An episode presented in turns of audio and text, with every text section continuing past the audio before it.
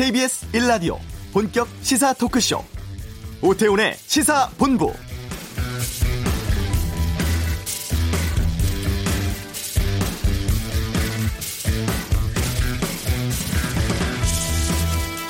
사립유치원 비리 근절을 위한 이른바 유치원 3법 논의가 진행 중인데요. 어제 광화문 광장에서는 한국 유치원 총연합회 주최 대규모 집회가 있었습니다. 한유총은 법이 통과되면 사립유치원 생존이 불투명해지고 폐원으로 갈 수밖에는 없다고 주장하고 있습니다. 이미 폐원 신청을 한 곳이 85곳에 이른다고 하는데 정부는 폐원 강행 움직임에는 강경한 대응을 하겠다고 합니다. 하지만 지금 또는 내년에 아이를 유치원이나 어린이집에 보내는 학부형들은 어떻게 해야 할까요? 오태훈의 시사본부 잠시 후 이슈에서 폐원 움직임을 보이는 사립유치원의 현재 상황 또 의견과 해법 알아보는 시간 갖겠습니다. 현재 정치 현안에 대한 비평과 전망 정두원의 시사점에서 살펴보겠습니다. 내외신 기자와 함께하는 와치독은 유성기업 노조의 폭행 사건과 청와대 사칭 이메일을 다루는 언론 보도에 대한 다양한 의견을 듣겠습니다. KBS 일라디오 오태훈의 시사본부 지금 시작합니다.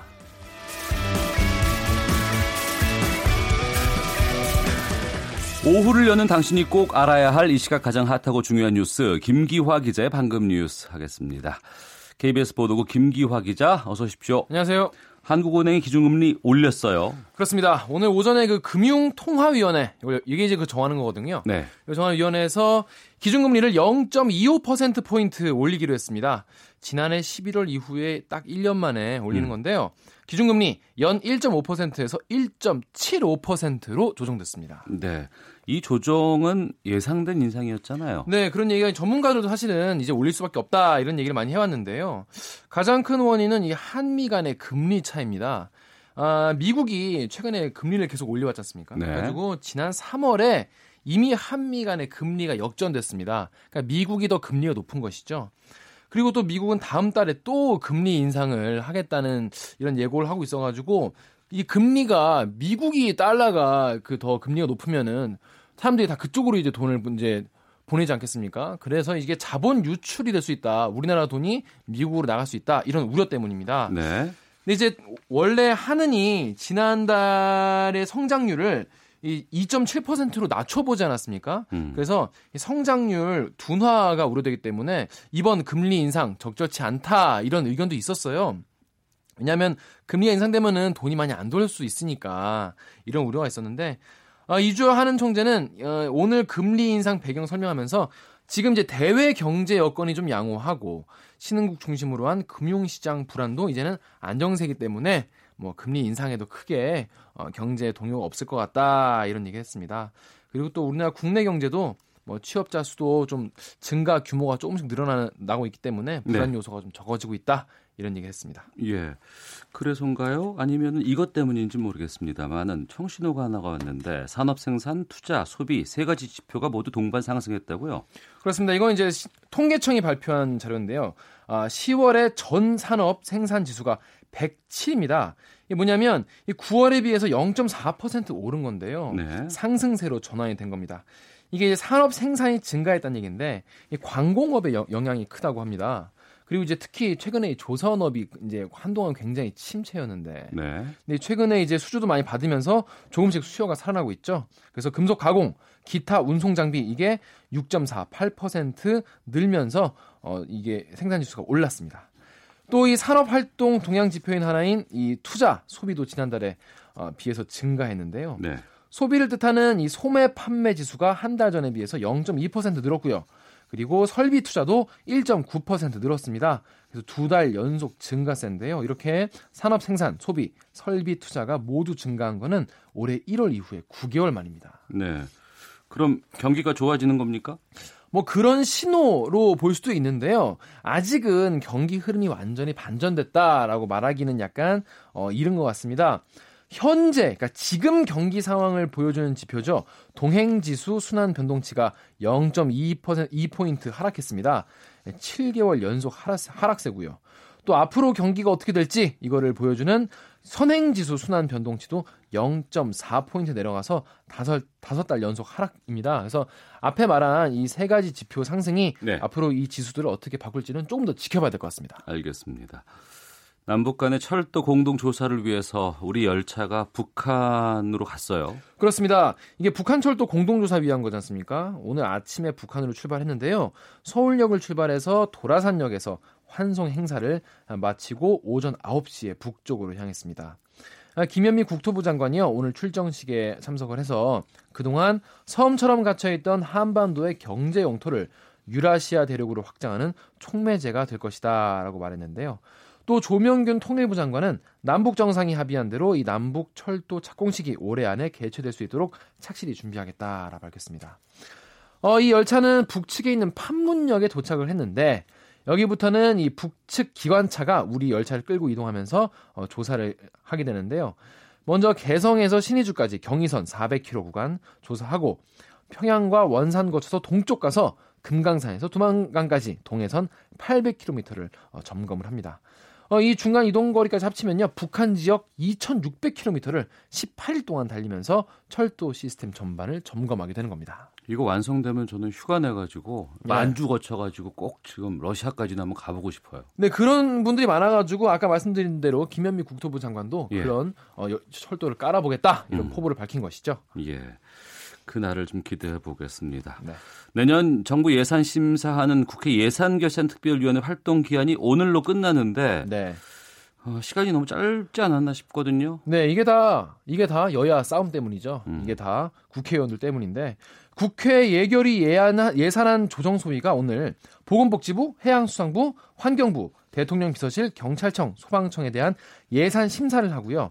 그저께 하다 말았던 이 고용노동부 예산 심사도 이어갈 예정입니다. 그런데 아까 말씀드린 대로 국회의원들의 이 파행으로 어, 심사가 지연됐고 일자리 예산 같은 거는 지금 자유한국당은 대폭 삭감하자 여당은 원안을 고수하자 팽팽히 지금 싸우면서 오늘 네. 심사 절대 다 안 끝날 것 같습니다. 예, 안 끝나면 어떻게 되는 거예요? 어, 이런 상황에서는 상당수의 예산이 여야가 합의를 이루지 못한 상태로 보류되거나 네. 보류되고 또 소소위로 넘어가게 되는데요. 음. 이 소소위는 여야 예결위 간사들끼리만 딱 참석해서 비공개로 하거든요. 예, 회의록도 안 남고. 그렇습니다. 그래서 이게 올해도 이렇게 넘어갈 예정이라서 이게 깜깜이 예산. 그러니까 이게 어떤 식으로 이게 정해졌는지 국회의원끼리 뭔 딜을 했는지 구, 국민들이 알 수 없는 이른바 깜깜이 예산이 되지 않겠냐 이런 우려가 나옵니다. 그래서 한국당은 예산 처리 일정을 연장하는 방안을 지금 제안할 예정입니다. 하지만 민주당은 지금 본회의를 다음 달 3일에 바로 열어가지고 예산을 그 일정대로 처리하자라고 네. 야당이 촉구하고 있는 상황입니다. 네. 어제 몇 가지 그 비쟁점 법안들은 처리가 됐는데 사립 유치원 관련 법안 심사는 지금 미뤄온 상황이고. 네. 여기서 자유한국당이 자체 법안을 발표했다고요? 그렇습니다. 그동안 이제 자유한국당이 이제 이거를 미뤄온 이유가 이제 우리가 자체 법안을 마련하겠다 이런 얘기였는데 어 법안이 나왔어요. 국가 지원 회계와 일반 회계를 분리하는 내용이 핵심입니다. 쉽게 말해서 국가에서 지원받는 회계 대상은 국가 보조금, 지원금인데요. 이거는 정부 감시를 받고 그 외에 유치원 수입은 일반 회계로 관리하자 이런 겁니다. 회계를 분리하되 어, 에듀파인 이용해서 회계 투명성을 강화하자 이런 내용도 담겨 있습니다. 다만 이 사립 유치원이 중대한 위반 사실이 생기면 앞으로 인터넷 홈페이지에 공개하는 조항을 어, 신설했는데요. 원래 이 법안 초안에는 이 사립 유치원의 사유재산을 인정해서 시설 사용료를 어, 보상해 주는 내용이 담겨 있었는데 네. 어, 결국 빠졌습니다. 이건 여론 안 좋았잖아요. 그래서 그렇습니다. 이거 얘기 나오자마자 사람들이 아니 어, 얼마나 이걸 인정을 해줘야 되냐, 너무 유치원 편 들어준 거 아니냐 이런 얘기 나와서 당내에서 의견이 좀 엇갈렸는데 여론을 어, 의식해서 어, 이렇게 뺀 것으로 보입니다. 자유한국당은 그래서 다음 달 3일이죠. 어, 사립유치원 법안 심사 소위를 전국에 생중계를 해서 국민적 음. 판단을 받아보자 이런 얘기도 했습니다. 알겠습니다. 김기화 기자와 함께했습니다. 고맙습니다. 고맙습니다. 자, 이 시각 교통 상황 살펴보겠습니다. 교통정보센터의 윤여은 리포터입니다. 네, 간선도로 교통량 많은 데다 곳곳에 사고도 발생하고 있어서 주의하셔야겠습니다. 올림픽대로 잠실 쪽 한강대교 부근에 사고가 있었는데요. 3차로 막고 이 처리 작업하고 있어서 여의하류부터 밀립니다. 동부간선도로 의정부 쪽도 군자교 부근에 사고가 발생해 부근 지나기 어렵고요. 상계교에서 노원교 사이는 양방향 모두 정체입니다. 서부간선도로 안양 쪽 교통량 유난히 많습니다. 성산에서 금천까지 전 구간 밀리고 이어지고 있고요. 반대 성산대교 쪽은 금천 일대와 고척교에서 목동교까지 밀립니다. 고속도로 중에서는 영동고속도로 강릉 쪽입니다. 광교터널 부근에 승용차 관련 사고가 발생했는데요. 두 개 차로 막고 이 처리 작업하고 있어서 북수원부터 정체입니다. 용인에서 양지터널 사이로는 전 시간에 있었던 작업 여파 받고 있습니다. 서해안 고속도로 서울 쪽은 목감 부근 갓길에서 사고 처리 작업하고 있습니다. 이후로는 일찍 분기점에서 금천까지 까지 밀립니다. KBS 교통정보센터였습니다.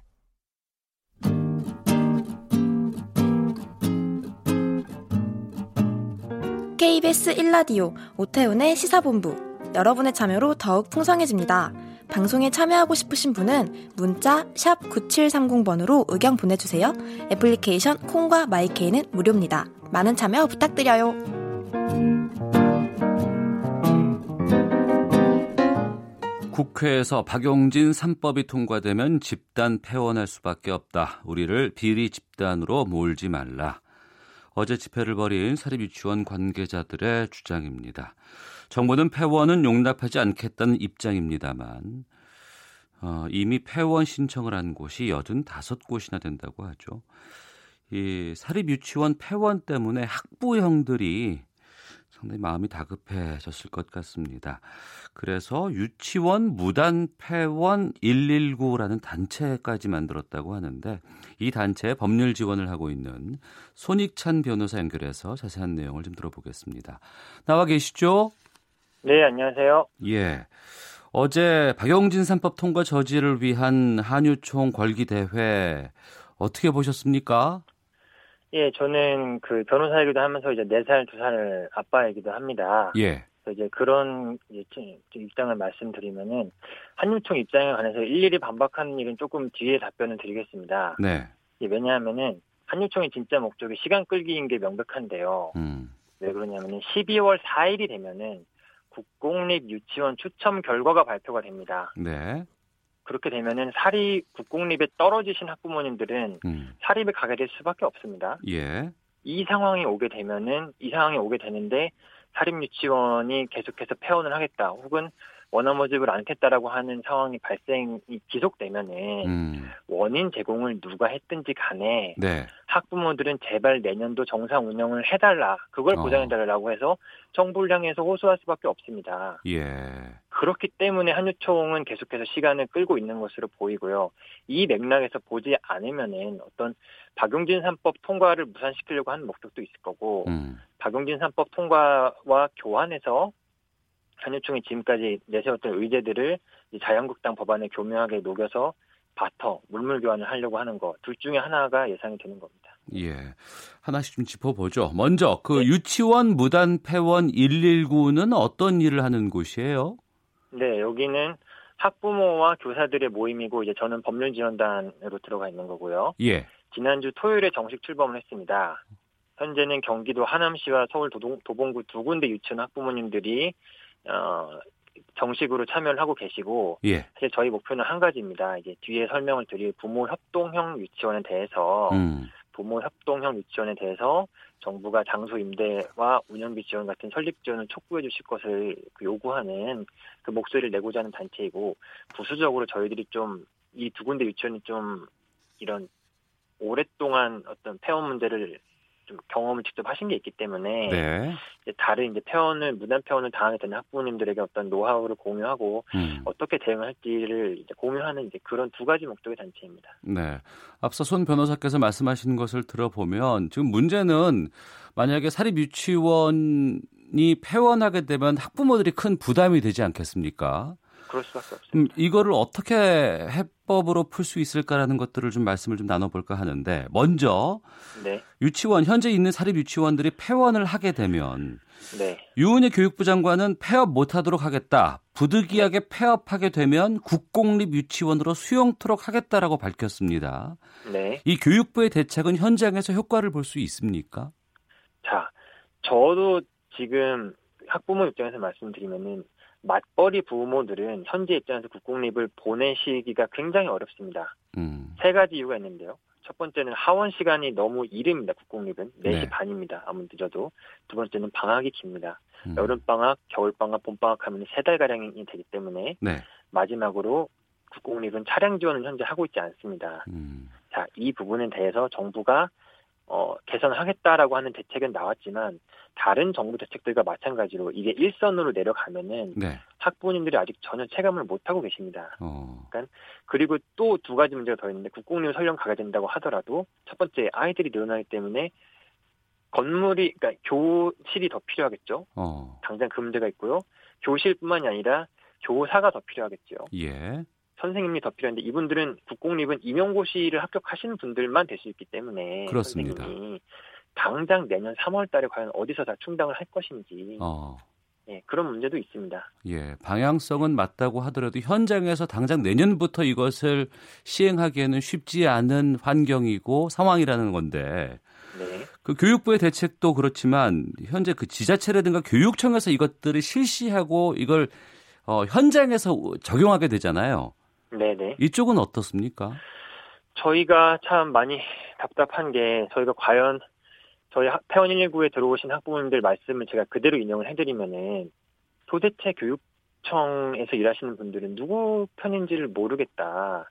태원의 학부모 3분의 2 이상의 동의가 필요하다고 하지만 사실상 태원이 기정사실화 될 걸로 취급을 하시고 학부모 동의가 없었음에도 불구하고 예, 그렇게 좀 하, 고 계시고 또또 국공립 같은 경우도 아직 예산에 대해서 약속받은 것이 없다. 뭐 지침이 구체적이지가 않아서 확실하게 약속을 드릴 수 없다. 또 이미 언론에 보도된 것만 말씀드리면은 충남 서산 교육지원청의 공무원 분 같은 경우에는 우리는 우선 국공립 우선 배치를 약속한 적도 없다. 이런 어. 식의 태도를 보여주시는 것 때문에 굉장히 답답한 상황입니다.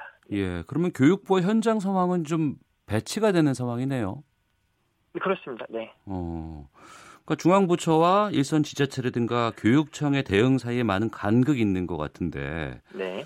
이 보육 대란이 일어나기 전에 이걸 좀 챙겨야 되지 않을까 싶거든요. 어떻습니까? 그렇습니다.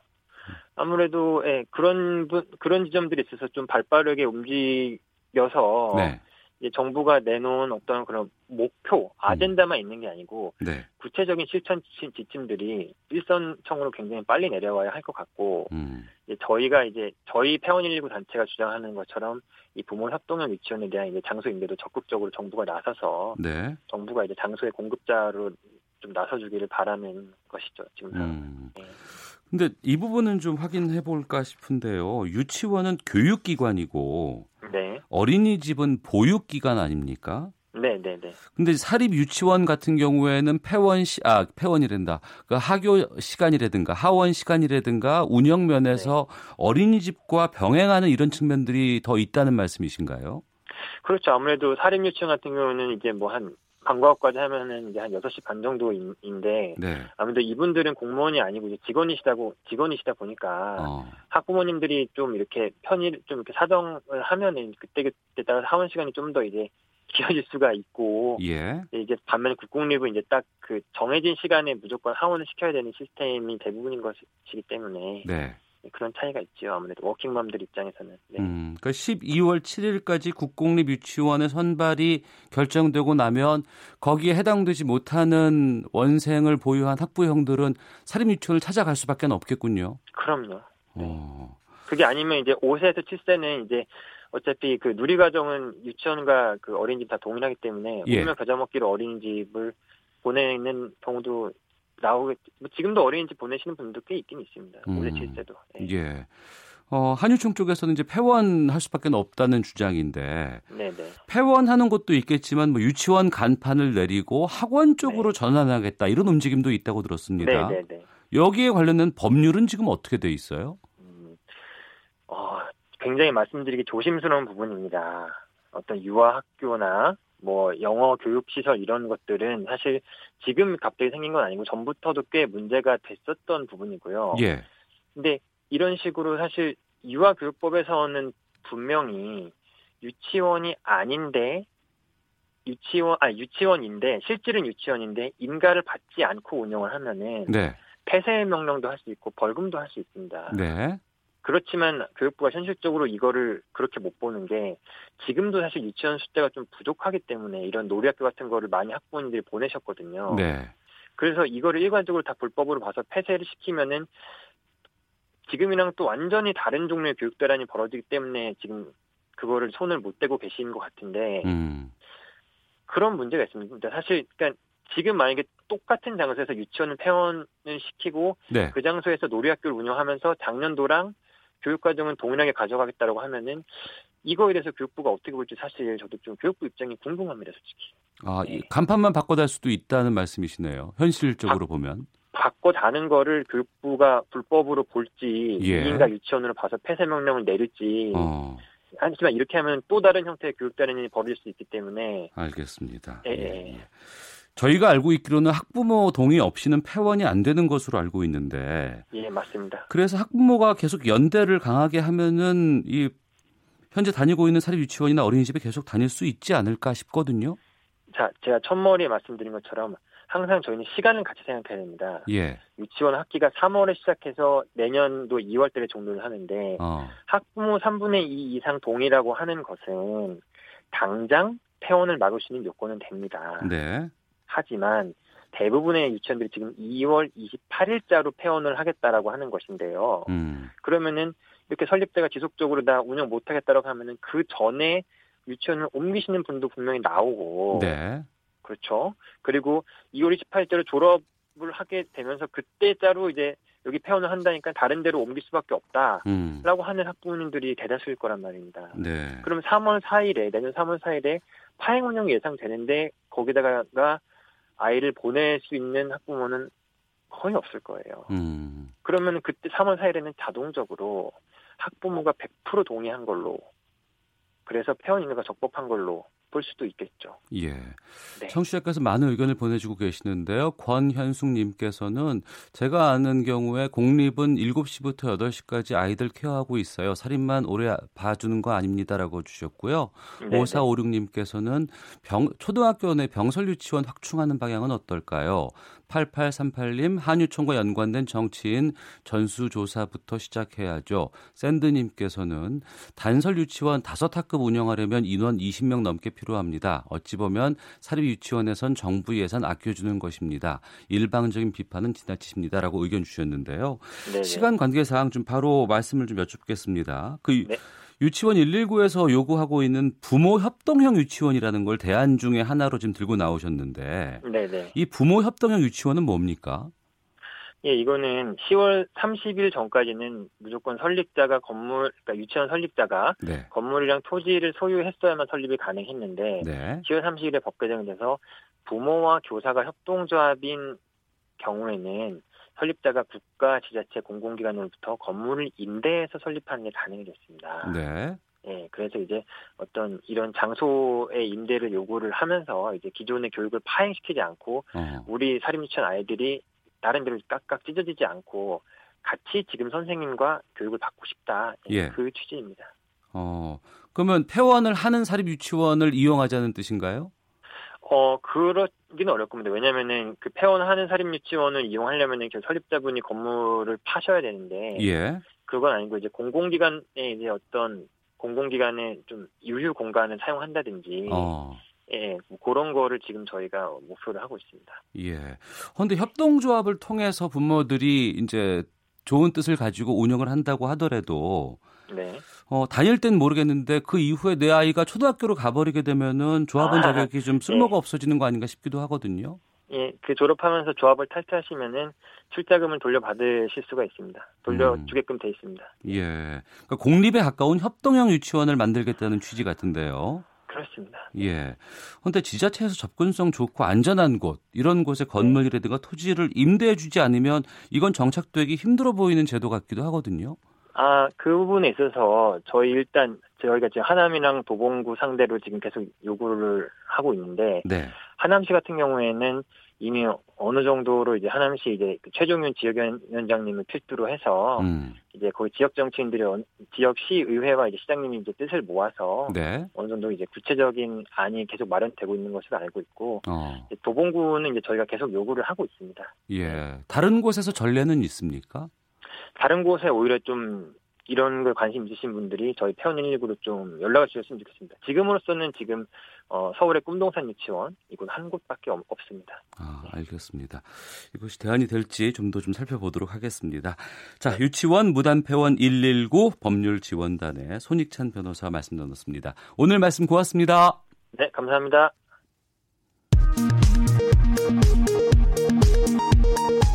헤드라인 뉴스입니다. 한국은행이 기준금리를 1년 만에 0.25%포인트 인상했습니다. 한은은 오늘 금융통화위원회를 열어 기준금리를 연 1.5%에서 연 1.75%로 인상했습니다. 북한철도 남북 공동조사를 위해 우리 측 열차가 오늘 북쪽으로 향했습니다. 조사단은 북측 판문역에서 북한 조사단과 합류해 경의선 약 400km 구간과 동해선 약 800km 구간을 다음 달 17일까지 조사하게 됩니다. 내년 3월부터 비틀린 척추, 관절, 근육, 인대 등을 한의사가 손으로 밀고 당겨 제자리를 찾아가게 해주는 한의사의 추나요법에 건강보험이 적용됩니다. 어린이와 성인의 신체적 능력과 능력 차이 등을 고려해 앞으로 어린이 건강기능식품에는 화학 첨가물 사용이 제한됩니다. 전 세계 반도체 시설 투자액이 올해 처음으로 천억 달러, 우리 돈으로 112조 원을 넘어설 전망입니다. 시설 투자를 가장 많이 한 기업은 삼성전자로 전체의 21.1%에 해당하는 226억 2천만 달러를 투자했습니다. 지금까지 라디오 정보센터 조진주였습니다.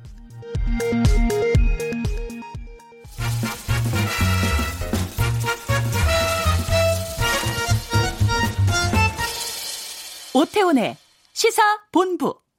네. 한 주간에 있었던 정치 이슈들의 이면 꿰뚫어 보고 예측해 보는 정두원의 시사점, 시사점 시간입니다. 정두원 전 의원을 연결하겠습니다. 안녕하십니까? 네, 안녕하세요. 예.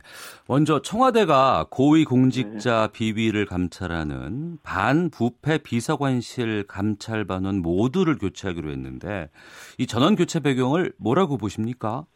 그러니까 뭐 문제가 많다고 그러더라고요. 예. 그 자기 지인 뭐 수사 상황을 좀 알아본다든가 어. 또뭐 골프를 치러 간다든가 근무 시간에 뭐 음주를 한다든가 뭐. 그러니까 이게 우연히 생긴 일이 아니라 이건 그 기강이 진짜 해해진 건 맞는 것 같아요. 한꺼번에 어. 쏟아져 나오는 거 보니까. 예. 기강이 해이해지는 건 맞는 것 같다고 하셨는데 그 이유는 네. 뭐라고 보세요? 그 이유를 말하기 전에요. 예. 이게 집권 2년차 징크스라는 게 있어요. 예. 어떤 정권에 2년차 되면은 이런 현상들이 나타났더라고요. 어. 제 기억에는. 네. 그러니까 이제 어떤 정권이든지 권력이 처음에는 좀 지지율이 높잖아요. 그러니까 이제 우쭐해지고 교만해지는 거죠. 음. 그러면서 이런 현상이 나오는 것 같아요. 예. 이 반부패 비서관실의 감찰반원은 어디서 온 분들이에요, 보통? 보통 경찰, 검찰, 뭐, 저 국세청, 감사원 이런 데서 이제 권- 소위 말해서 권력기관이라는 데서 나, 나와 있죠. 아, 이쪽에서 청와대 감찰반으로 보내주는 거군요. 예, 예, 예. 어. 그럼 여기서 교체가 되면 다시 그곳으로 돌아가겠네요. 그러니까 이제 그, 그, 거기에 적절한 사람들을 뽑아가지고 데려다 놓은 게 아니라, 예. 이 자기가 그냥 아름아름으로 이렇게 데려다 놓으면 이런 현상이 나옵니다. 그러니까 어. 인사에 문제가 있었던 거죠. 예. 이번 교체와 관련해서 조국 수석은 조직 쇄신 차원이다라고 얘기하고 있고요. 예. 야당은 조국 수석이 사퇴해야 된다 이렇게 지금 주장하고 있는 상황인데 어느 쪽으로 가야 그러니까요. 된다고 보십니까? 저는 그런 게참 우스운 것 같아요. 그러니까 어떤 자리에 있으면 네. 권한이 있듯이 책임도 같이 있는 거거든요. 예. 이제 수석이 권한이 많잖아요. 음. 그럼 책임도 큰 거죠. 네. 그럼 자기 밑에 있는 사람들이 이런 일이 벌어지면 자기가 책임져야지 누가 책임지겠어요. 음. 근데 꼭 남이 일하듯이 뭐 쇄신을 하겠다 이게 전 그런 게 정말 우스운 것 같아요. 먼저 이런 일에 대해서 책임지고 대통령한테 사의 표명을 해야죠. 아, 직접 사의 표명을 해야 거죠. 한다. 예. 예. 어. 대통령이 아이, 아이가 한번 더 기회를 줄 테니까 잘해보라. 그런 몰라도 자기가 뭐 남의 얘기처럼 하는 거는 좀 이상한 것 같아요. 예. 그러면 청와대 입장에서는 뭐 말씀하신 것처럼 그 사일의 표현이라든가 사과 같은 것들이 없는 상황에서 어떻게 네. 운영을 해야 되고 어떤 조치를 취해야 된다고 보십니까?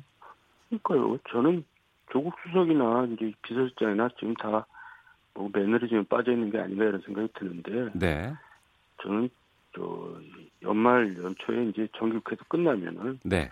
청와대 같은데 면벌신을 해야 될 것 같아요. 지금 같아서는 계속 사고 납니다. 아. 그리고 조국 수석 같은 경우는 사실 요새도 맨날 무슨 글 올리던데 예. 할 일은 제대로 못 하잖아요. 맨날 저 인사 추천할 때마다 국회 가서 제대로 통과동을 시키고 아. 무능한 거죠. 예. 그러니까 그냥 무슨 스타일리스트도 아니고 맨날 뭐 글만 올리고 뭐할 일은 제대로 못 하고 무능한 사람들을 갈아줬 갈아줬으면 좋겠어요. 어. 그러니까 비서실장이라든가 민정수석 경질을 필요한 상황이 됐다라고 보시네요. 뭐 대통령께서 판단하시겠지만 네. 지금 하여간 지지율이 내려가고 음. 뭔가 이게 사인이 왔어요. 이렇게 가면 안 되겠다는 게 나오는 거죠. 예. 안에선 그거 잘 못 볼까요? 그러니까 아마 안에서요. 뭐 자기네들이 다 합리화시키겠죠. 예. 이거는 뭐 이래서 생긴 일이니까 큰 문제는 아니다. 뭐 이런 식으로 생각하겠죠. 네. 근데 정두원 의원께서 보시기에는 네. 이거 좀 심각한 상황이다. 예, 예, 이건 저 나쁜 사인이 왔어요. 네, 알겠습니다. 자, 자, 자유한국당 쪽으로 가보겠습니다. 오세훈 전 서울시장이 네. 자유한국당에 복당을 했습니다. 그리고 네. 서울시장의 중도 사퇴를 사과하는 발언도 했는데, 예. 그리고 현 정부 비판부터 해서 보수 단일 대우를 형성하겠다는 포부까지 전했습니다. 네. 어떻게 들으셨어요? 결국 대표 나가겠다 그 얘기인데요. 네, 그것도 좀 안 맞아요. 왜냐하면 사과를 했잖아요. 자기가 네, 서울시장 중도 사퇴뿐만 아니라 이제 새누리당 탈당한 거 사과한 거잖아요. 예, 잘못 판단했다는 음, 건데 그러면 이제 백의종군 해야죠. 사과를 했으면. 네, 근데 백을 사과한 사람이 나 대표돼서 내가 이끌겠다. 어, 그건 좀 어색해요. 안 맞는 예. 것 같아요. 어, 근데 하여간 나갈 것 같아요. 그래도. 예, 그것 때문에 복, 입당한 거 아니겠습니까? 예, 그런 거 그런 거죠. 어, 우리 정치가 좀 이렇게 좀 엉뚱해요. 오전 시장이 전당대회 참여는 고민 중이다 이렇게 밝혔고요. 음, 예. 겉으로는 네. 21대 총선에서 험지라도 불사하겠다. 지금 그 추미애 전 대표 지역구인 광진구로 이사를 했다고 하는데, 예. 뭐 그건 좋아요. 어, 그 자기가 좀 어려운 길을 선택하는 거는 네, 음, 다음 총선도 이제 굉장히 만만치 않을 텐데. 음, 근데 어쨌든 대표직에 도전을 이제 하면은 네, 못 돼도 최고위원은 되거든요. 예, 그러면 이제 그 다음 총선에 나갈 수 있는 이제 공천 확보한 거나 마찬가지죠. 음, 일단 국회를 들어와서 후위를 도모하겠다 뭐 그런 생각 갖고 있겠죠. 예. 오늘 출근하면서 김현정의 뉴스쇼 나오신 거 예. 들었습니다. 네.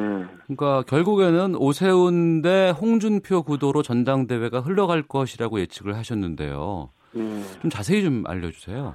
아니 뭐 제가 그냥 저 혼자서 이제 생각해 본 건데요. 네, 꼭 그대로 될지는 모르겠습니다만 음. 어쨌든 홍 대표도 다시 정치를 한 본격적으로 하겠다고 나온 거는 이제 전당대회를 겨냥해서 나온 것 같고 예, 홍 대표는 NT도 많지만은 비호감도 많지만은 또 적극적인 지지층이 있고 음, 또 대표 시절에 또 사람들을 많이 자기 사람으로 이렇게 심어놨거든요. 네, 그러니까 이제 전당대회 승산이 있다고 생각하겠죠. 어, 나머지 이제 사람들 쭉 있는데 그 사람들은 국민들이 잘 모르는 사람들입니다. 예. 자기네들이 뭐 원내대표 했다고 아- 잘 알려진 것 같지만 예, 사실 국민들은 잘 모르는 사람들이고 이제 이 국- 저 앞에서도 얘기했지만 인지도가 깡패거든요. 어. 정치는. 어, 그러니까 오세훈하고 홍준표가 잘 알려진 사람이기 때문에 네, 그 싸움으로 갈 것 같다 이런 얘기죠. 예.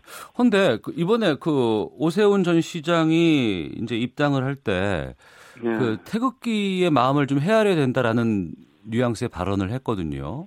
예. 근데 그러니까 오세훈 vs 홍준표의 대결 구도라고 하면 태극기의 표심이 어디로 가느냐에 따라서 이게 결정나지 않을까 싶기도 한데 어떻게 보세요?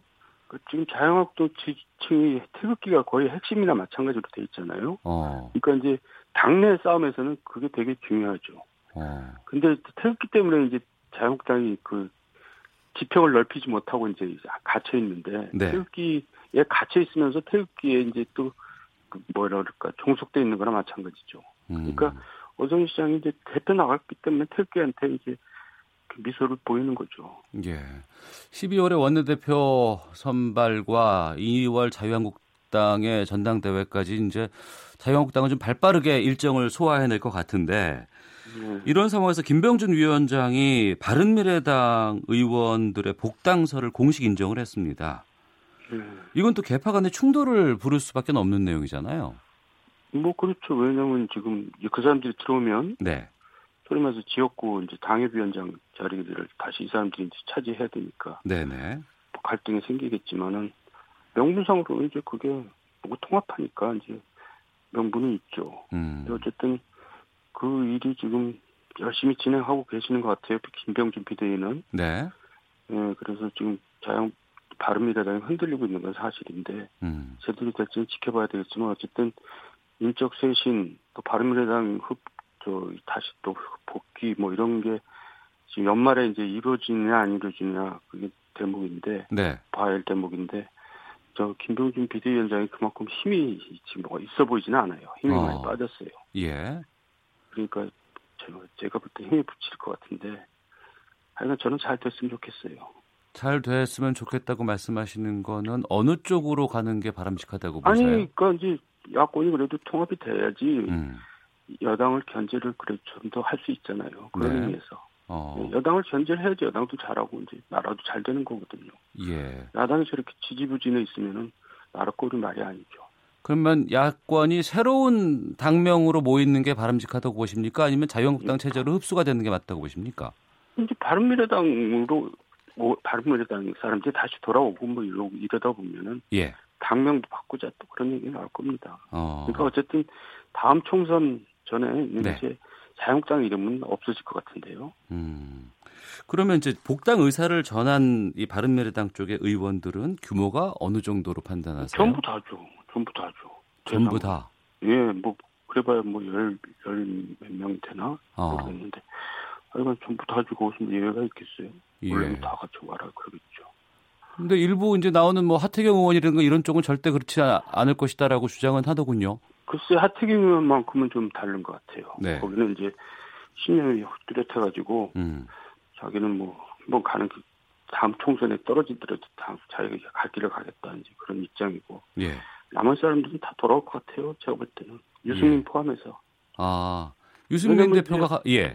바른미래당으로 나가봐야 이제 필패거든요. 음. 그러니까 이제 사라지게 되거든요 정치권에서. 예. 그러니까 다시 돌아올 수밖에 없죠. 그러니까 명분만 있으면 돌아올 겁니다. 아, 알겠습니다. 유승민 전 대표가 동료 의원들 데리고 돌아갈 것이다. 이렇게 보시는군요. 뭐 데리고까지 지도력이 있는지 모르겠지만 의원들 너무 그렇게 만만하게 보지 마세요. 알겠습니다. 정두원 전 뭐, 의원이었습니다. 예. 고맙습니다.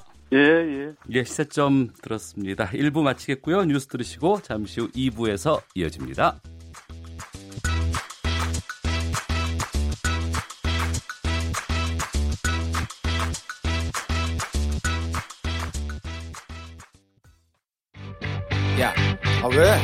점심시간에 뭐하냐? 자야지. 야, 그러지 말고 이거 한번 들어봐. 아, 뭔데? 지금 당장 라디오를 켜봐 나른한 오후 깨울 시사 토크쇼 모두가 즐길 수 있고 함께하는 시간 유쾌하고도 신나는 시사 토크쇼 오태훈의 시사본부. 네, 금요일 2부 한 주간의 언론 보도를 분석하고 비평하는 정상근 알파고의 와치독 감시견 시간입니다. 정상근 전 미디어오늘 기자, 자만 아메리카의 알파고 신하 씨 외신 기자 두 분과 함께합니다. 두 분 어서 오십시오. 안녕하십니까. 예, 안녕하십니까. 예. 자동차 부품 제조업체 유성기업 노동자들이 2011년부터 어, 주간 연속 2교대 합의를 지켜달라며 시작한 싸움이 결실 없이 끝이 났습니다. 8년 동안 정부와 사측의 압박에도 버티던 유성기업 노조가 임원 폭행 사태라는 논란에 휩싸이면서 농성장도 자진 철거하게 됐는데요. 먼저 이번 유성기업 폭력 사태 어떻게 보고 있는지 정상근 기자부터 좀 짚어주시죠. 네, 제가 유성기업 파업 사태 때 뭐 취재도 하고 또 기사도 쓴 적이 있는데 네. 뭐 물론 이번 파업은 뭐 분명히 정당할 수 없는 일이긴 합니다. 뭐 어떤 이유든 뭐 집단으로 사람을 때려서는 안 되는 건데 음. 어, 그런데 저는 이 소식이 좀 많이 가슴이 아팠어요. 왜냐면은 좀 이 유성기업 노동자들이 좀 오랫동안 이 사측이나 아니면 또 국가로부터 좀 폭력을 당해왔던 피해자이기도 했거든요. 네. 그래서 어떤 경위로 이런 일을 벌였는지 뭐 지금 조금씩 조금씩 알려지고 있지만 뭐 그동안 이 당사자들 그리고 저 같은 이제 목격자들에게도 아 좀 너무 안타까웠던 게 너무 그 뭐랄까요 하여튼 끔찍하고 좀 치열했던 이 유성기업 노조의 활동과 좀 연대 이런 움직임들이 음. 이렇게 폭력범이라는 굴레가 더 씌워져서 네. 어 그렇게 됐다라고 생각을 하니까 좀 그 부분이 좀 아쉬운 점이 있었습니다. 예. 어, 노조 관계자가 사측의 관계자를 폭행을 했어요. 네네. 예, 그리고 이제 뭐 상당히 많이 지금 진단이 좀 12주인가요? 네, 12 주가 이렇게까지 나왔다고. 나온 네. 상황으로 됐는데 노사 간의 극심한 갈등 해외에서도 뭐 폭력으로까지 번지거나 뭐 이런 경우가 좀 있습니까? 아 최근에 와서는 거의 없어요. 어. 그 왜냐하면 뭐 프랑스에서는 뭐 있지는 있는 점도 잘 모르겠지만 이제 최근에 와서 뭐 특히 유럽에서는 이제 그 복지가 음. 어느 정도 잘 되고 이제 그 좀 약간 노조들의 그 목소리가 조금 어느 정도 이제 그런 점 돼서. 그렇죠. 그 대화의 통로가 음. 좀 약간 열려 있으니까 이러한 사건까지는 제가 들어본 적이 없어요. 예. 근데 예. 이런 것들이 있었어요. 음. 그한 90년대까지만 해도 터키 그 터키 같은 진미 국가인데도 음. 언젠가 저- 공상화될 수 있었던 그 서류나 붙어가지고 네. 그래서 노조들이 두 가지였어요. 음. 하나는 좀 약간 지, 지나친 진보 음. 노조이고 하나는 국정원한테 어느 정도 음. 지역 그 이제 그 뭐라 기부를 받아서 음. 이제 생긴 우파에 가까운 노조들이었는데 그 같은 기업 안에서 음. 진보 노조가 노- 뭐 이제 그 파업을 일으키면 네. 이제 그 기업이 직접 대응을 하지 않고 음. 같은 기업 내에 있는 네, 우파 다른 노- 노조에게. 예 한테 그 일을 좀 약간 맡겼거든요. 음. 그러다 보니 이것도 아니 근데 한국에서 없는 일은 뭐냐면 두 노조끼리 이렇게 심하게 싸우는 일들이 있었거든요. 예. 거의 내전 듯이. 음. 예, 그런 이제 그 처음에는 하나 두 개 하나 두 개 이렇게 생겨다 보니까 이제 너무 대대적으로 일어나고 거의 전쟁에 가까운 시기에 도달하다 보니까 군인이 80년대는 쿠데타를 일으켰어요. 음. 우리는 내전을 막으려고 쿠데타를 일으켰습니다. 그래서 그 이후로부터는 싹 사라졌어요. 네. 대한민국도 복수노조 생기고 나서 그런 부분들이 좀 각각의 사업장들에서 좀 벌어지고는 있는데 네네. 앞서 정상훈 기자가 뭐 여러 가지 목격도 했다 그러고 취재도 하셨다고 하십니다만 또 안타깝다고 말을 하셨습니다만 네. 그럼에도 불구하고 폭력은 용납될 수 없는 것이 아닌가 싶기도 하거든요. 아, 네, 그럼요. 네. 근데 뭐 지금 문제는 지금 음. 유성기업 노조 사건을 다루는 좀 언론의 관점이 공정했느냐 네. 뭐 이 부분인 것 같은데 네. 지금 언론만 보면 그러니까 폭력 행위 당사자를 넘어서서 음. 뭐 유성기업 노조 그리고 나아가서 뭐 금속 노조 그리고 네. 민주노총도 완전 법을 우습게 하는 이렇게 깡패 조직이나 다름없이 그렇게 어. 비춰지고 있어요. 그러니까 예.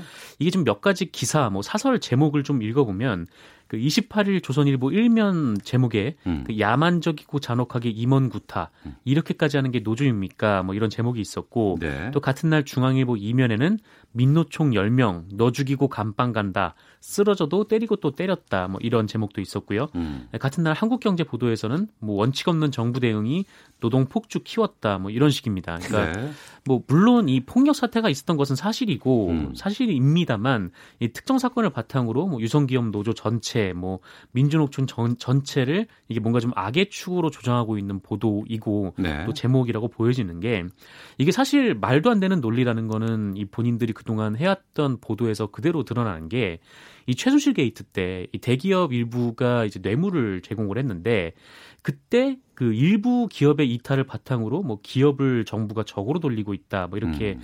주장을 하기도 했었고 또 조선일보 사주인 뭐 방상 어, 방상훈의 손자 방상훈 씨의 손자가 뭐 운전기사에게 갑질을 하는 일이 있었는데 그때 조선일보 방정호 씨 측의 대응이 특정 부분만 발췌하고 편집해서 이 아이를 악마화하고 있다. 뭐 이런 어. 식으로 대응을 하기도 했었고요. 예. 또 최근에 이 한유총 문제가 불거지면서 좀 학부모님들의 고심이 많은데 음. 이 조선일보는 이 한유총 소속의 유치원장을 불러서 이 한 면을 통틀어서 인터뷰를 했었어요. 네. 인터뷰를 하면서 했던 게 뭐냐면 왜 일부 사립 유치원 원장들의 일탈을 모두의 잘못으로 돌리는가? 음. 뭐 이런 사립 유치원장을 왜 이렇게 악마화하는가 이런 네. 주장이었거든요. 어. 그런데 이 뭐 그때 뭐 어른 언론 뭐 진보 언론은 아무도 뭐 대기업들이 뇌물을 줬다고 다 기업 불법 집단이다 이렇게 하진 어. 않았었는데 예, 예. 그런데 이번 노조에 관해서는 마치 노조 전체가 문제이고 불법 집단인 것처럼 어. 이렇게 조장하는 보도가 있었던 것 같아요. 예. 저도 지금 이런 그 버더의 피해자이거든요. 네. 기억하신지 모르겠지만 한 예. 5년 전에는 네. 그 절도 파업이 있었잖아요. 예, 예. 그 특히 이렇게 뭐지 그 경향신문 옆에 있는 건물에서도 이렇게 좀 물도 이렇게 뿌리고 그러는데 음.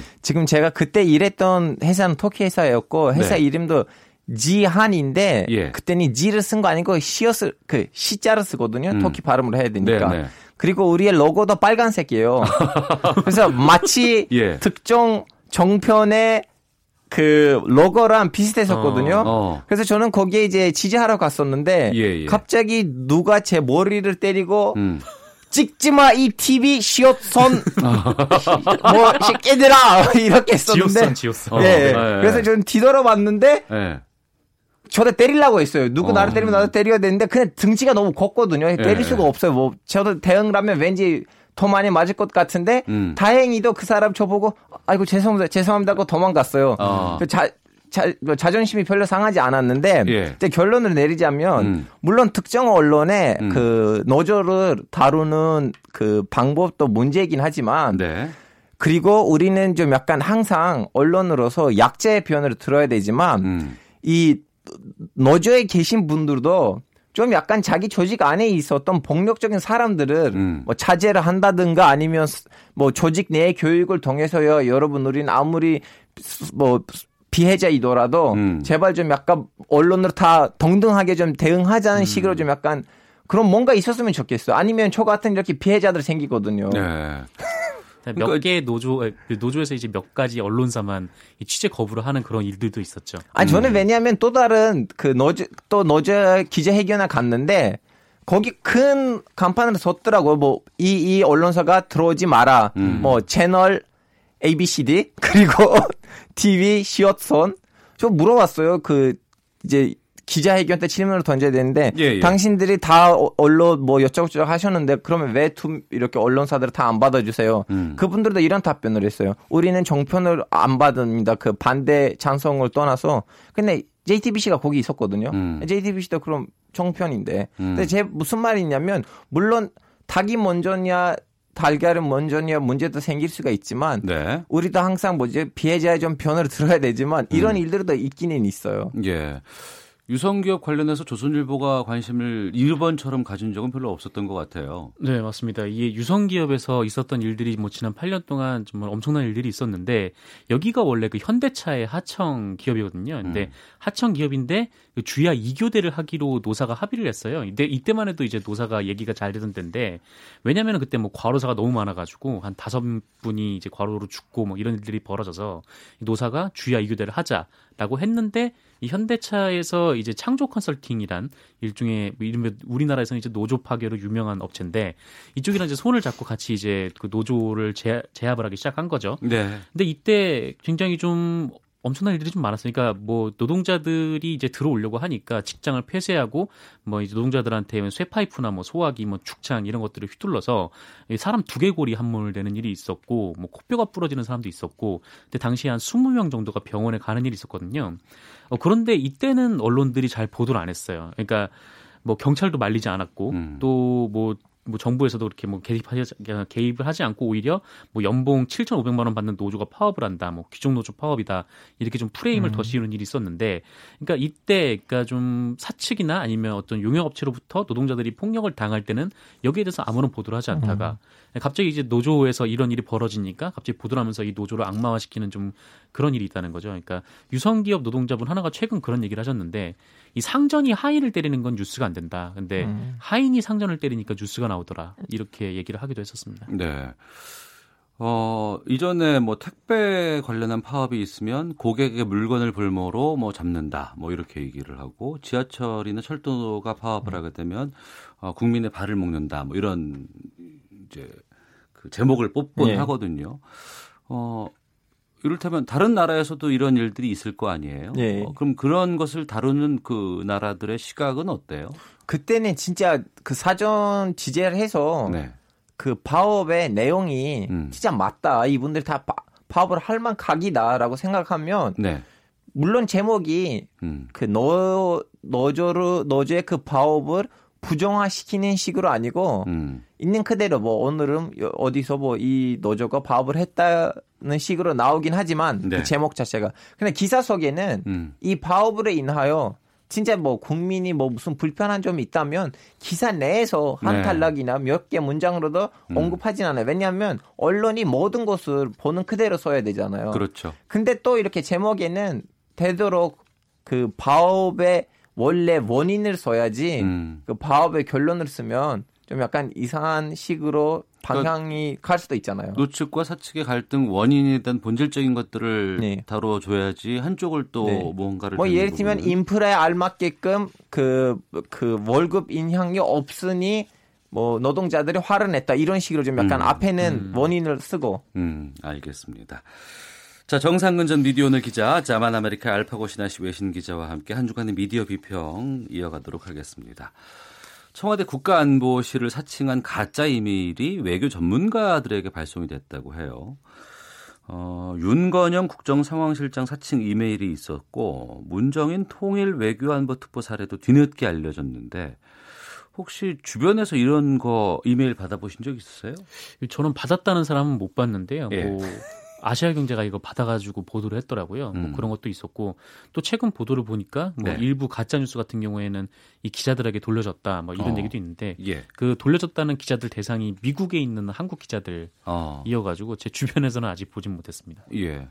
알파고 기자는 받으셨어요? 아 저는 이미 그 청와대 대변실에 있는 몇 명 사람이 그전 아, 알았던 선배들이니까 음. 이미 중간형 카톡 그룹도 있고 거기서도 좀 얘기가 돌고 아니 그 가짜 이메일이 또 어, 무작위로 또 발송이 갔을 수도 있잖아요. 아 그렇게 따지면 저 지금 네이버 이메일에는 뭐 수많은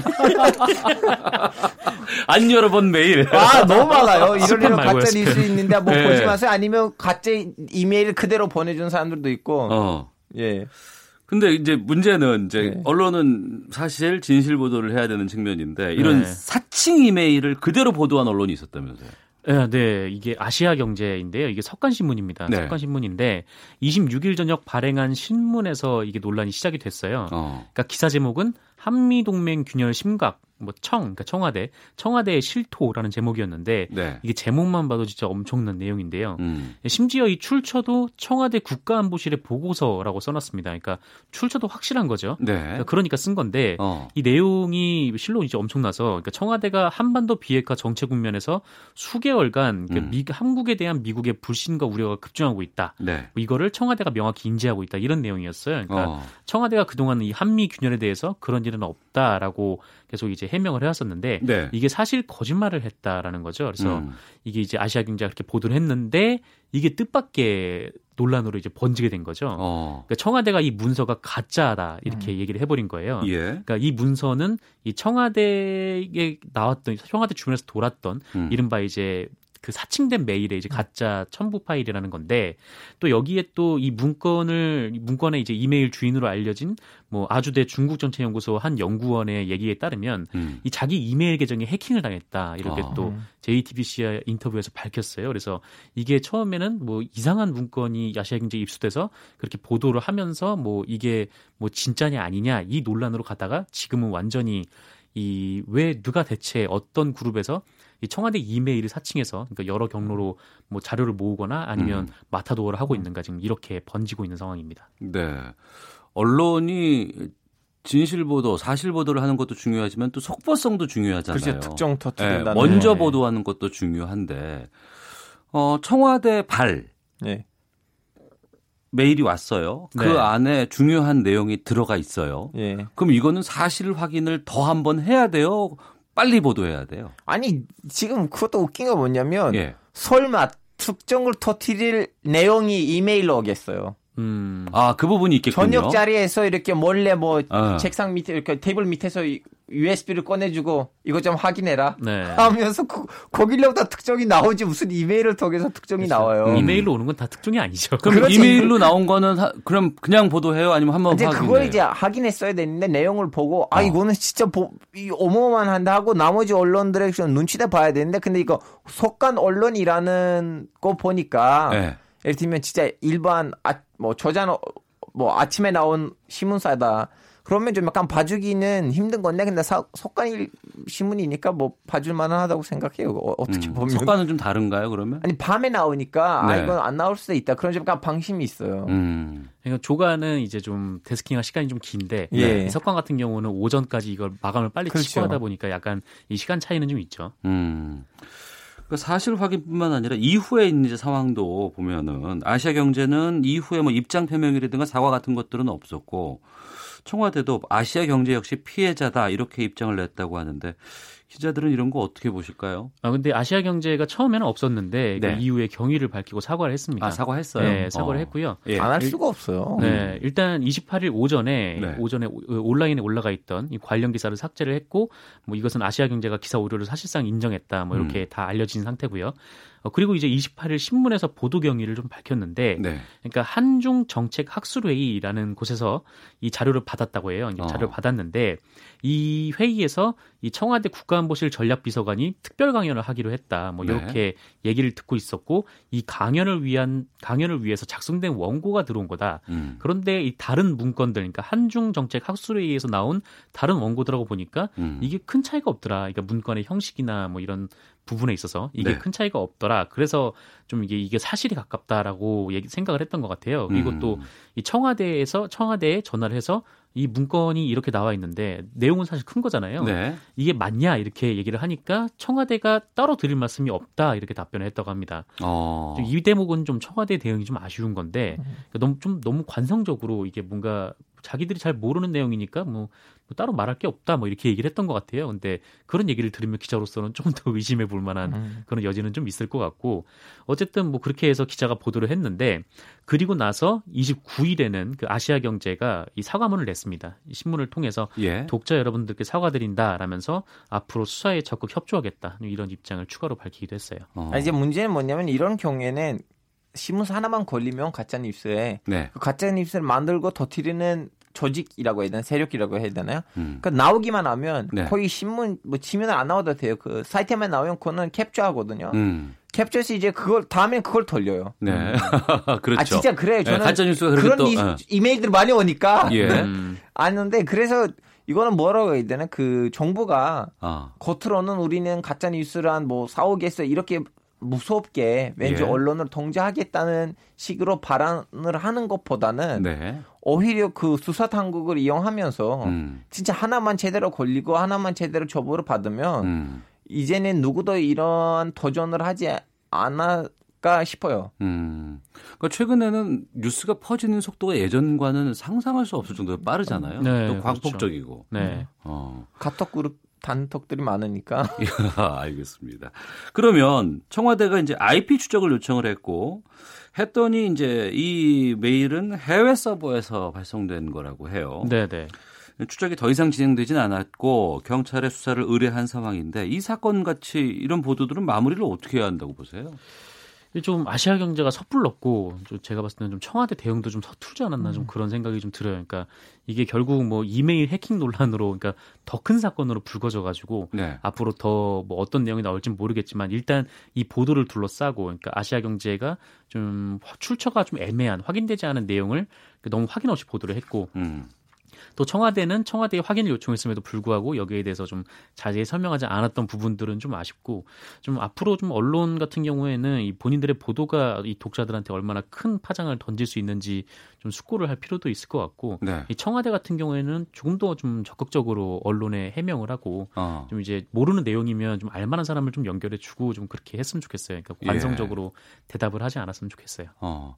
그리고 최근에 보면 그러니까 예전에는 기자가 현장을 가봤어야 되잖아요. 네네. 내용을 알아야 되고 확인해야 되고 발로 쓰는 기사가 나올 수밖에 없는 환경이었지만 지금은 정보가 워낙에 다양하게 인터넷에도 깔려 있고 네. 여러 가지 매체들이 있기 때문에 어, 눈으로만 보고 쓰는 기사들도 꽤 많이 지금 발견되고 있거든요. 네, 그렇죠. 그러니까 출처 확인이라든가 이런 확인 같은 것들이 인터넷상에서만 이루어지고 나오는 기사들도 꽤 많지 않나라는 좀 아쉬움도 아, 있어요. 저는 예전 나이가 많으신 60대, 70대 국제부에서 오랫동안 일하셨던 한국 기자들이랑 만나는데 그분들이 진짜 기본적으로 언어도 몇 개 알고 그리고 거의 뭐라고 해야 되나 해외에 거의 한달한 번씩 갔다 오시는 분들이었는데 음. 근데 최근에 만난 국제부 기자들이랑 얘기를 해보면 그냥 뭐 데스킹에서 뭐 3대 통신 AFP, 로이터, AP 꼭 보, 보고 영어 잘. 몰라도 그 구글 번역기를 돌리고 기사를 쓰시더라고요. 어. 그래서 좀 약간 그런 건 좀 약간 아쉽긴 아쉬워요. 우리 음. 인터넷 때문에 너무 게을러진 거 확실한데 이거 이거 다시 한번 어떻게 극복해야 되느냐에 따 대한 답변이 제대로 안 나온 거예요. 아, 그래서 댓글에 구글 번역기 돌렸냐라는 그런 댓글들이 나오는 기사가 있을 수밖에 이제 없... 이해하시, 아, 이해하시죠? 그거군요. 실제로 유용합니다. 알겠습니다. 네. 자, 오태훈의 시사본부 정상근 전 미디어오늘 기자, 자만 아메리카의 알파고 신하시 외신 기자와 함께 한 주간의 미디어 비평, 감시견, 와치도 코너 함께 했습니다. 두 분 말씀 고맙습니다. 네, 고맙습니다. 감사합니다. 뉴스입니다. 10월 국내 생산과 소비, 투자가 지난해 같은 달에 비해 모두 늘어난 것으로 나타났습니다. 하지만 현재의 경기를 보여주는 동행지수 순환 변동치는 7달 연속 하락세를 이어갔습니다. 청와대 민정수석실 특별감찰반 직원이 경찰 수사부서에 찾아가 지인이 피의자인 뇌물사건 수사 진행 상황을 알려달라고 했다는 KBS 보도와 관련해 청와대가 특별감찰반원 전원을 교체하기로 했습니다. 주가 안정화를 위해 삼성전자와 현대자동차가 자사주 소각과 매입에 나섰습니다. 국제유가가 비교적 큰 폭으로 올랐습니다. 석유 수출국 기구 비회원국인 러시아가 감산에 동참할 것이라는 전망이 나오면서 유가가 상승세를 탔습니다. 지금까지 라디오 정보센터 조진주였습니다. 이어서 기상청의 송소진 씨입니다. 미세먼지와 날씨 정보입니다. 미세먼지의 황사까지 더해지면서 이번 주 내내 공기가 무척 탁합니다. 현재 황사가 남부지방과 제주도에서 관측되고 있고 중부지방도 대기 정체로 먼지 농도가 높아지면서 현재 전국적으로 미세먼지와 초미세먼지 농도가 평소보다 2배에서 5배가량이나 높은 상태입니다. 또 충청 이남 지방에는 초미세먼지 주의보가 곳곳에 발효 중입니다.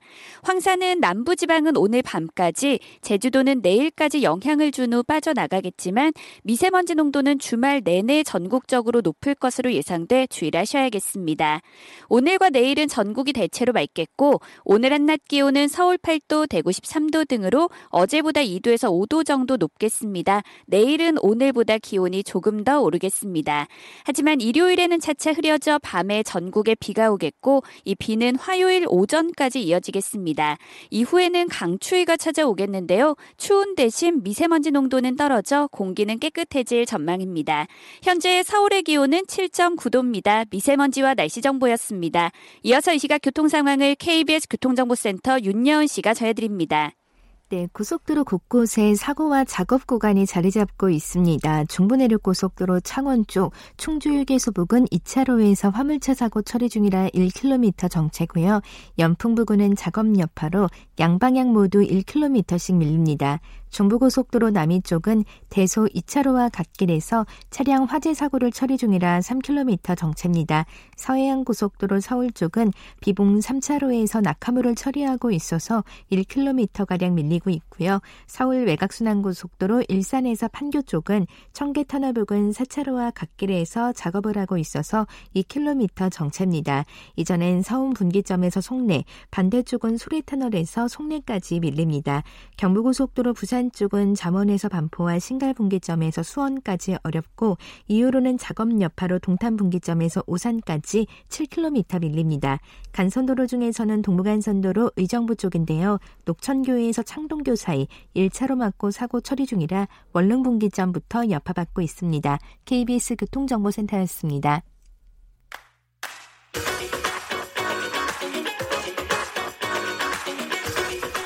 오태훈의 시사본부는 청취자 여러분의 참여를 기다리고 있습니다. 문자 번호 9730. 짧은 문자 50원, 긴 문자 100원의 정보 이용료가 있고요. 콩 게시판은 무료입니다. 생방송 중에 참여해 주세요. 우리나라에서 베이비박스가 시작된 것이 올해로 10년째를 맞게 됩니다. 한 해 200여 명의 아이들이 이곳을 찾게 되는데 이 베이비 박스에 대한 법적인 논란은 현재 진행형이고 근본적인 답도 찾지 못하고 있는 상황입니다. 국내 1호 베이비 박스를 만드신 주사랑 공동체 이종락 목사와 함께 어, 이와 관련된 다양한 이야기를 나눠보겠습니다. 어서 오십시오. 안녕하세요. 반갑습니다. 예.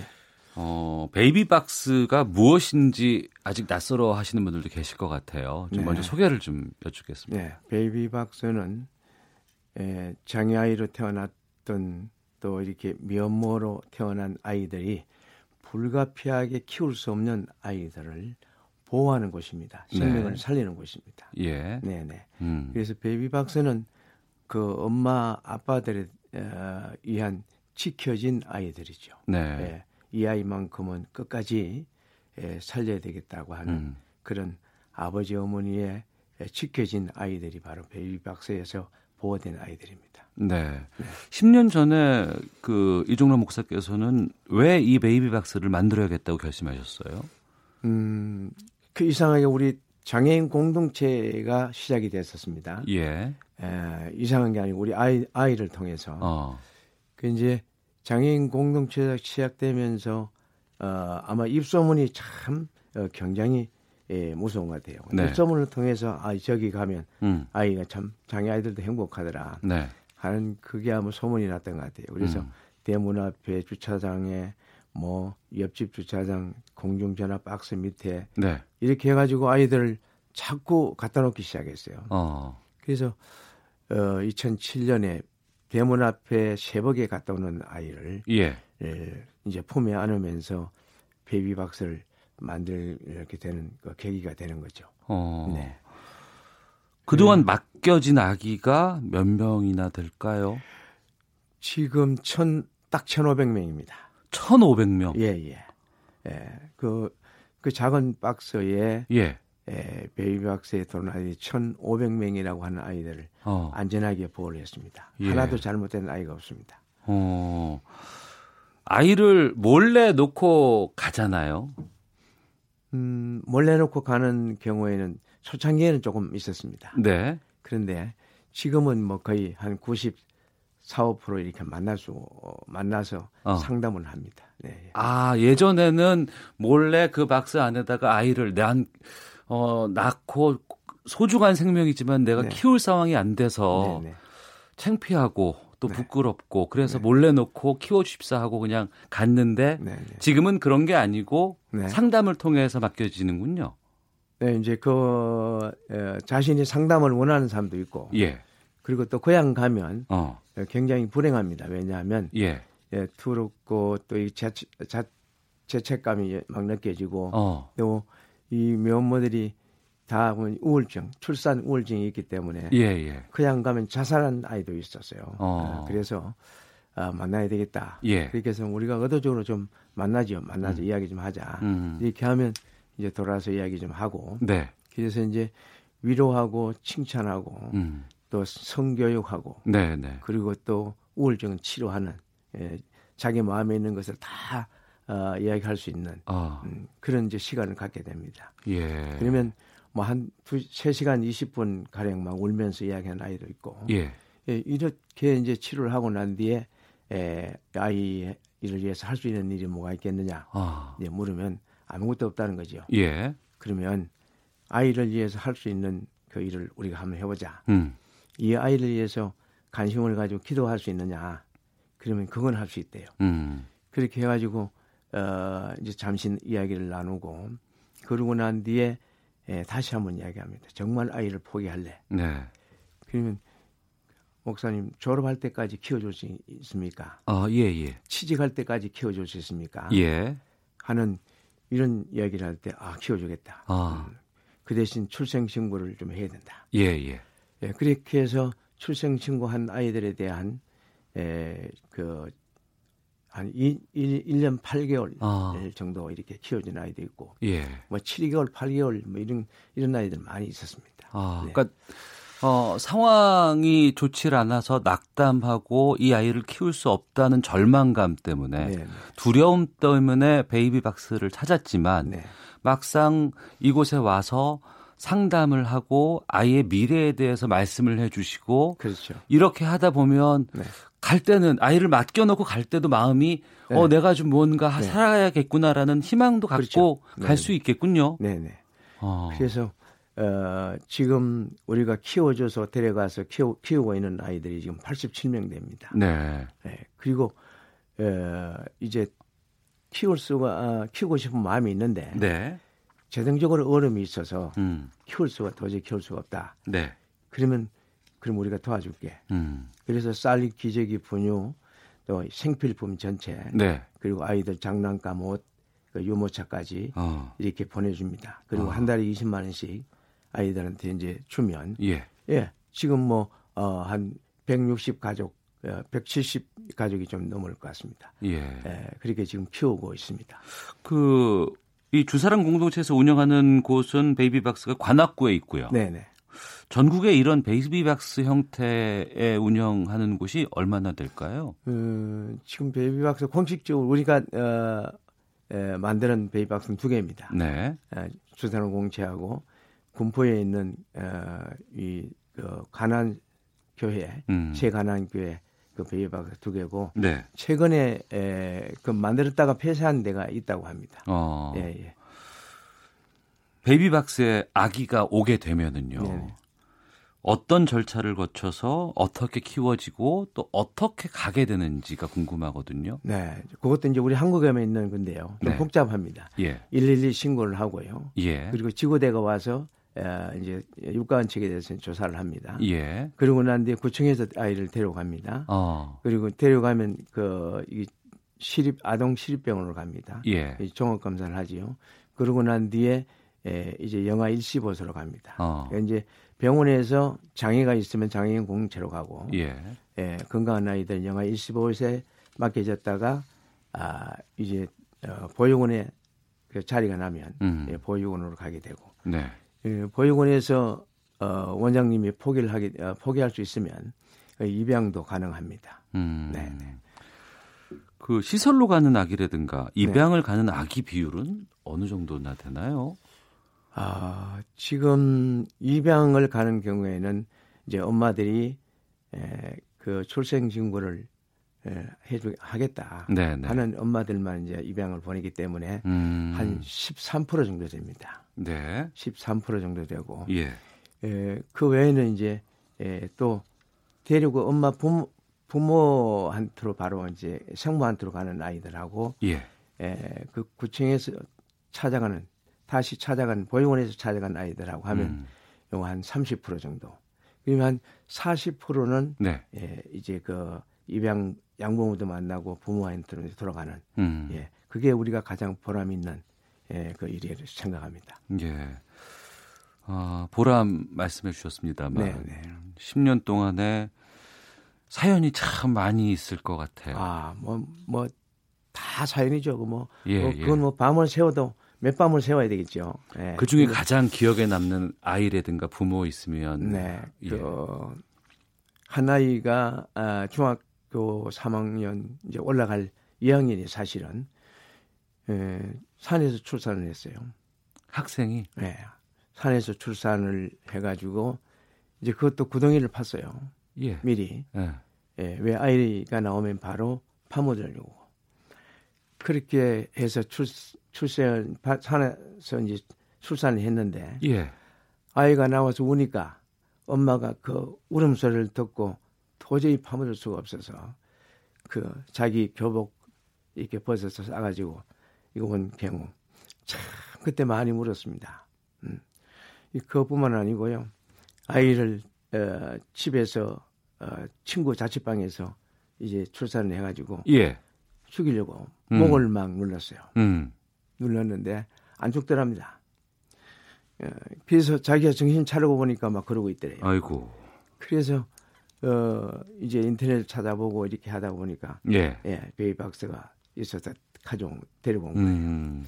그리고 보니까 막 어, 이게 목이 10, 10% 들고 멍이 막10% 들었어요. 예. 이런 어, 일하고 하나는 밖에 버렸다가 아, 20분 있다 가니까 예. 뭐 커반 죽어간 아이. 예. 예. 추운데 뭐 10분만 밖에 있어도 위험하잖아요. 아. 이제 그 아이를 데리고 온 아이. 그리고 뭐 3층에서 아이를 던지고 자기는 5층에서 투신 자살 하려고 했다가 예. 아, 이제 그 친구의 전화를 받고 아. 음, 친구가 TV에 나오는 베이박스를 본 거예요. 예, 예. 바로 전화를 해가지고 에, 신발도 안 신고 택시 타고 와가지고 맡기고 간 아이들. 뭐 여수에서 아이를 데리고 어, 오다가 휴게소 버- 휴게소 뒤에 버렸다가 밤에 예, 예, 예, 예. 도저히 에, 기름을 염해서 이렇게 생각하니까 아이 울음소리가 들려서 아. 도저히 안 되겠어. 다시 에, 데리고 와서 어, 여기까지 에, 이 베이버까지 데리고 와서 맡기고 갔는데 네, 네. 3개월 있다가 아, 애기 엄마가 다시 돌아왔어요. 음. 그래서 그 아이를 찾아가면서 찾아갈 수 있는 기회를 주신 거 감사합니다. 네. 예, 이런 뭐 참 그뭐 이거는 뭐 음. 하나하나 다 사연들이 다 있죠. 예. 예. 어, 현행 법상 이 베이비박스에 아기를 놓고 가는 게 그런데 불법이라고요? 아니죠. 불법은 아닙니까?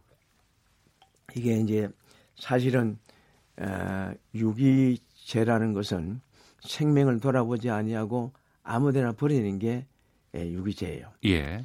이게 어, 부모들이 아이들을 살리기 위해서 예. 끝까지 에, 마지막 베이비 박스까지 데려와서 아이를 맡긴 거는 네. 이거는 사실 처벌이 안 됩니다. 이게 음. 이법 법상 이게 에, 처벌할 그 법 그게 없습니다. 아. 조항이 없습니다. 예. 그렇기 때문에 이또 그리고 에, 이 법보다 생명이죠. 그럼요. 네, 인권보다 생명이죠. 예, 예. 네. 이게 생명이 중요하니까 어. 물에 빠진 건 물에 빠진 사람 건져놓고 봐야지. 예. 이 생명을 살리고 있는데 이제 아, 한간에는 어. 에, 이 베이비박스가 불법이다, 유기를 조장한다 예. 이런 이야기를 많이 하고 있습니다. 그, 그 부분을 제가 좀 여쭐게요. 네네. 앞서 안타까운 사연을 듣고 보니까 저도 좀 마음이 무겁고 답답하고 국가에서 책임져야 될 일인 것 같다는 네. 아, 생각이 당연하죠. 들거든요. 예, 예. 유엔에서도 세계 각국에 이러한 베이비박스를 없애라고 권고하고 있다는 얘기를 들었습니다. 네. 그러니까 베이비박스가 네. 영아 유기를 조장한다. 네. 이런 측면의 의견에 대해서는 어떻게 말씀을 하실까요? 그분들은 예. 근거가 없는 말을 하고 있습니다. 근거가 없는 말이다. 없죠. 예. 자기의 생각이죠. 음. 그럴 것이다고 하는 네네. 이런 생각이죠. 그러나- 책임지지 않고 버릴 네. 것이다. 예. 네. 우리 베이비 박스에서는 아이들이 생사가 왔다 갔다 하는 곳에서 예. 정말 어, 죽을 만큼 힘들 힘들게 아이들을 보호하고 있는데 음. 여기는 이 다 근거가 다 있지 않습니까? 네. 근데 그 사람들은 그럴 것이다 하는 이 생각만 가지고 이 공격을 하는 거예요. 음. 근데 사실 그렇지 않습니다. 네. 베이박스는 예, 유기를 조장하기 위해서 만든 게 아니고 음. 생명을 살리기 위해서 만든 거니까 네. 유기하지 말고 사람이 쓰레기가 아니잖아요. 음. 막 장소를 가리지 않고 쓰레기처럼 버려지는 이 예, 현실에 네.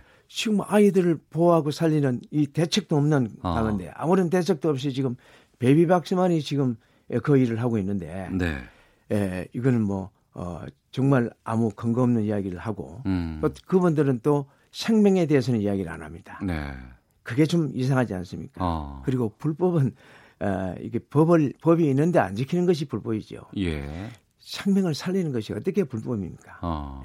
그 길거리에 죽어가는 사람 119 불러서 병원에 보내는 것, 음. 물에 빠진 사람 어, 그, 그 살리기 위해서 119 부르는 것, 그 불난 거 보고 119 부르는 거 이거 불법이 아니잖아요. 네. 예. 이거는 당연히 해야 될 일이죠. 음. 안 하면 안 된 안 된 일이죠. 네. 그래서 이 일을 하고 있는 이 가운데 이, 이 반박이라고는 그 말밖에 없는 거예요. 예. 사실은. 네. 그 저희 방송에서도 이제 한부모 가정의 어려운 부분들에 대해서 좀 네. 여러 번 인터뷰도 했고 네, 또 이분들에 대해서 많은 관심이 필요하다라는 아, 쪽으로 예. 저희가 또 하기도 했습니다만 네. 진짜 이전에 한부모 가정의 어려운 현실이 베베 박스의 현실 네. 안에 네, 그렇죠. 담겨 있는 게 아닌가 아, 생각이. 예, 예. 드는데 네.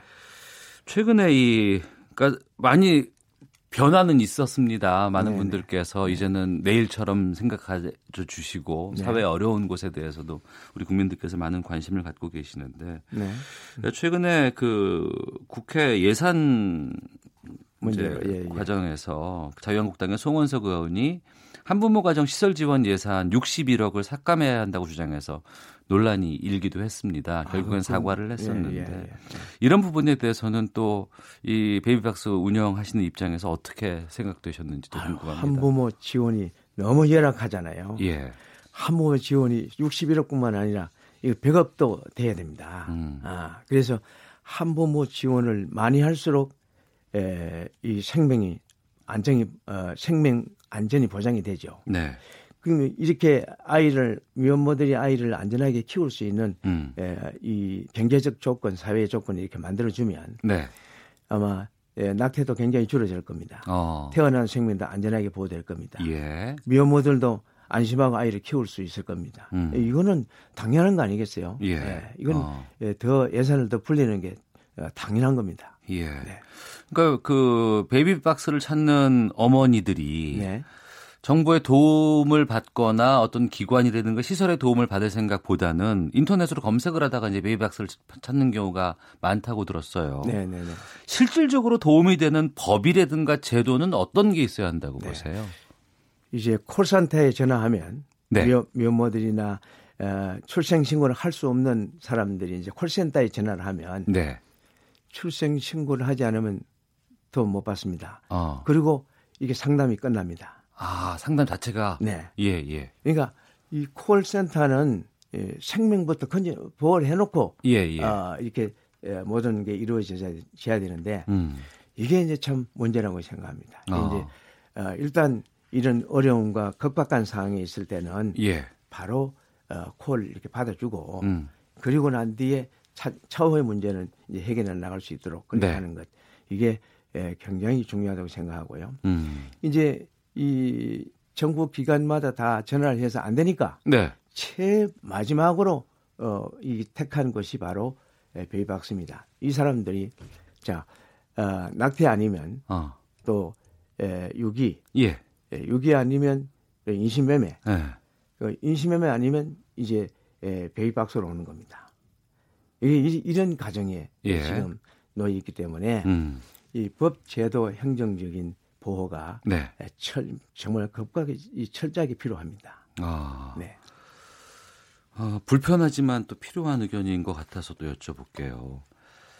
임신이라든가 출산 과정에서 본인이 원하는 행복한 것도 있지만 이것이 부담이 되거나 본인한테 아픔으로 작용하기 때문에 힘들어하지 않습니까? 네네. 앞서 뭐 학생 얘기도 하셨습니다만. 네네. 그럼 그럴 때 현실적인 고민이 내가 출생 기록이 남아 버리면 네. 아니면 이게 주위에 알려지면 거기에 대한 두려움들도 많을 것 같아요. 그렇죠. 네. 그럼 이건 어떻게 해야 될까요? 이제- 그 유치원 분이 뭐 비밀 출산제가 필요하다 이런 의견도 있는 것 같은데.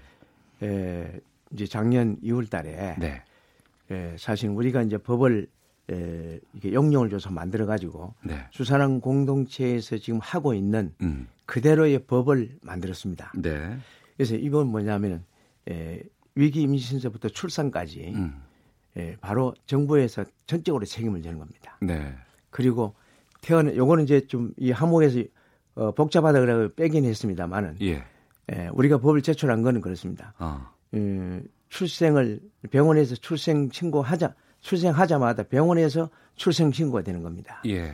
그리고 엄마가 키우려고 그러면 적극적인 지원, 음. 지원 아이들을 에, 이렇게 보육을 해보면 127만 원 나오는데 네. 에, 100만 원만 아이들을 줘도 얼마든지 키울 수 있습니다. 음. 그리고 어, 이제 그 도저히 키울 수 없는 결격 사유가 있는 엄마는 네. 에, 이게 가명으로 음. 가명으로 출생 신고를 하고 음. 이 아이는 입양 기간에 바로 입양이 되고 네. 그 기록은 법원에 음. 예, 남겨둡니다. 그래서 나중에 예, 양 양쪽에서 만나려고 할때 네. 양쪽에 합의가 되었을 때 만날 수 있는 음. 예, 그 이제 제도가 되어 있습니다. 그리고 알겠습니다. 마지막으로는 이 음, 미혼부 아버지가 임신만 시켜놓고 도망가면 음, 끝났는데 예, 예. 이 법은 이제 예, 끝까지 추적을 해서 음. 예, 이 아이의 양육비를 예, 성인이 될 때까지 돼야 됩니다. 안 네. 되면 어. 면허증이나 면허증이라든지 여권이라든지 사회생활 못하도록 예, 예. 예. 월급, 제약을 주도록 예, 어. 월급 차업까지 알겠습니다. 이렇게 단계적으로 하면 이렇게 되면 이제 성적인 문란함이 좀 정리가 되고 음. 그리고 태어난 아이는 안전하게 보호가 되겠죠. 예. 그리고 미혼모도 안전하게 아이들을 키울 수 있겠죠. 음. 이게 이제 프랑스에서 이렇게 사실은 지금 아, 하고 있습니다. 그 저출생 문제가 심각하다고 하면서도 이러한 한부모 가정에 대한 사회적인 편견은 좀 여전한 상황이고 네, 이게 참 문제입니다. 예. 그러니까 저희 방송 끝나고 나서 또 국회로 가셔서 네. 2018 대한민국 가족 지킴이 정기 총회까지 참석하신다고 들었습니다. 네, 네, 네. 그쪽에서도 커다란 여러 가지 움직임들이 있어야 법안이라든가 이런 쪽으로 해서 제도적인 그렇죠. 예, 예. 보완도 되고 또 네. 개선이 될 것 같은데 네, 네. 앞으로도 좀 많은 좀 신경과 힘을 좀 죄송합니다만 네. 또 계속해서 좀 써주시길. 부탁드리겠습니다. 방송에서도 좀 아, 많은 힘이 이, 좀 되어 주시고 네. 생명 살릴 수 있는 예, 그런 예, 그 방송이 많이 나가면 좋겠습니다. 아까 명심하겠습니다. 유- 유엔의 시간이 조금 없습니까? 아니 다 끝났어요. 이제 아, 그래요? 지금 보내드려야 될 것 같습니다. 아, 아. 예. 예, 예, 자. 지금까지 음. 주사랑 공동체 이종락 목사와 함께 했습니다. 오늘 말씀 고맙습니다. 고맙습니다. 감사합니다. 시간이 좀 짧아서 그런데 예, 고맙습니다. 예, 예.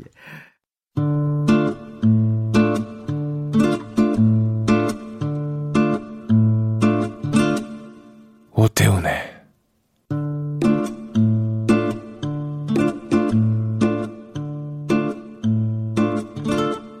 시사본부 네, 한 주간의 스포츠 소식을 정리하는 최동호의 관전 포인트 시간입니다. 스포츠 평론가 최동호 씨 연결합니다. 안녕하십니까? 예, 안녕하세요. 예. 어, 독일 바이에른 뮌헨의 정우영 선수가 19살의 나이로 독일 프로축구 1군 무대에 데뷔했어요. 어, 예, 그렇습니다. 이, 지, 19살입니다. 정우영 선수. 어. 이 바이에른 뮌헨에서 뛰고 있는데 지난 수요일이었었죠. 예. 이 유럽 축구 연맹 챔피언스리그 조별리그 포르투갈의 이 벤피카 전에서 어, 독일 프로축구 1군 데뷔전을 치렀습니다. 어, 제가 보기엔 우리나라에서 가장 화려한 프로 데뷔전을 치른 선수라고 할 수가 있습니다. 왜냐하면은 예. 이 바이에른 미넨이 지금 이 분데스리가 최고의 팀이거든요. 음. 어, 지난해까지 6시즌은 이 연속으로 해서 분데스리가 우승을 차지했고요. 바로 이런 바이에른 미넨에서 아, 데뷔전을 치렀다. 또 그 데뷔전 무대가 바로 유럽 챔피언스리그 무대였다. 여기에 19살의 나이다. 이런 점들을 감안하면 이 최고의 스포트라이트를 받으면서 정우영 선수 프로 데뷔전 치렀다고 볼 수가 있겠죠. 네. 스페인 프로 축구에서는 이강인 선수가 데뷔를 했는데 예. 최근 들어서 우리 축구 선수들의 저변 상당히 넓어진 느낌이에요. 어, 좀 그런 느낌이 많이 들죠.